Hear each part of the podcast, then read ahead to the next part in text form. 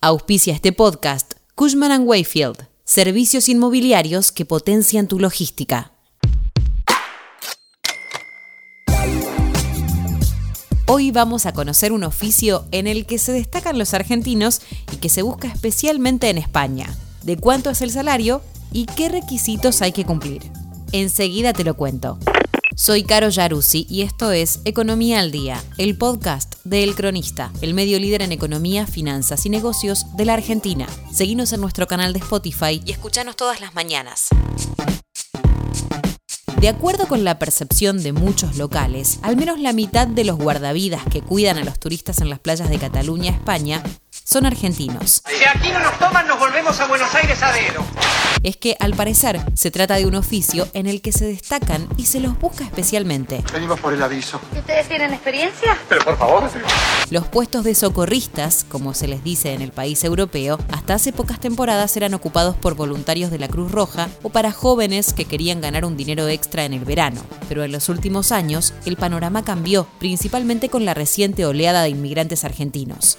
Albert Calabuch, hasta el pasado mayo presidente de la Sociedad de Empresas Catalanas de Salvamento Acuático, AEXA, estima que la mitad de los guardavidas en las playas de Cataluña son argentinos y aventura que en la costa total del país el promedio puede ser similar. El socorrista en Argentina está mitificado. Incluso les aplauden cuando actúan. Es un poco teatral, opina en diálogo con el país. Luego, cuando vienen a España y ven que es un trabajo como cualquier otro, no lo entienden, agrega. ¿Qué requisitos hay que cumplir para ser guardavidas en España? ¡Medalla olímpica! Según reconocen los propios españoles, la ventaja burocrática de los argentinos respecto a otras nacionalidades latinoamericanas es que muchos pueden obtener la doble nacionalidad española o italiana debido a sus antepasados europeos. En ese sentido, obtener la residencia no implica una dificultad. Por otra parte, las competencias en cuanto a la formación resultan un diferencial importante.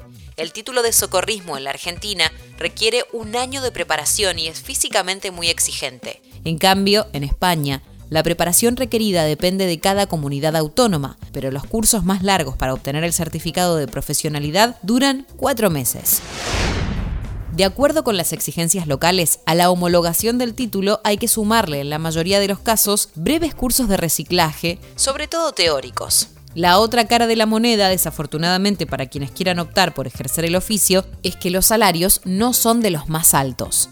Los socorristas tienen, en Palma, por ejemplo, un salario mensual de 1.000 euros. Menos que un camarero, según contextualiza Cristian Meloño, argentino, y secretario general del sindicato Unión de Socorristas de Mallorca. Esto fue Economía al Día, el podcast de El Cronista. Seguinos en nuestro canal de Spotify y escuchanos todas las mañanas. Y si te gustó el podcast, podés recomendarlo. Escucha Historias de Garage, nuestro nuevo podcast, donde todos los martes y jueves te contamos cómo empezaron las marcas que hoy lideran el mercado. Coordinación Periodística Sebastián de Toma. Producción SBP Consultora. Hasta la próxima.